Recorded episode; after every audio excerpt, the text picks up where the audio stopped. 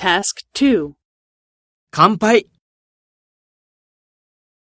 タムさん、夕べ8時頃、大きい地震がありましたね。タムさんは何をしていましたか？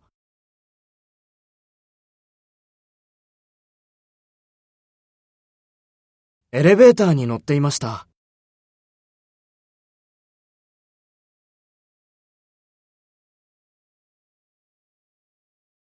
ピエールさん？どこですか？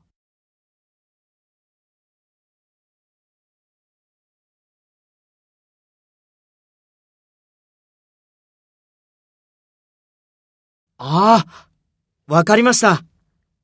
営業部の鈴木さんもいます。鈴木さんは紺のジャケットを着て長いネックレスをしている人です。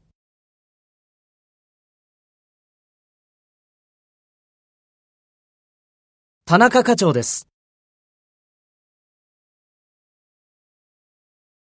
優しい方です。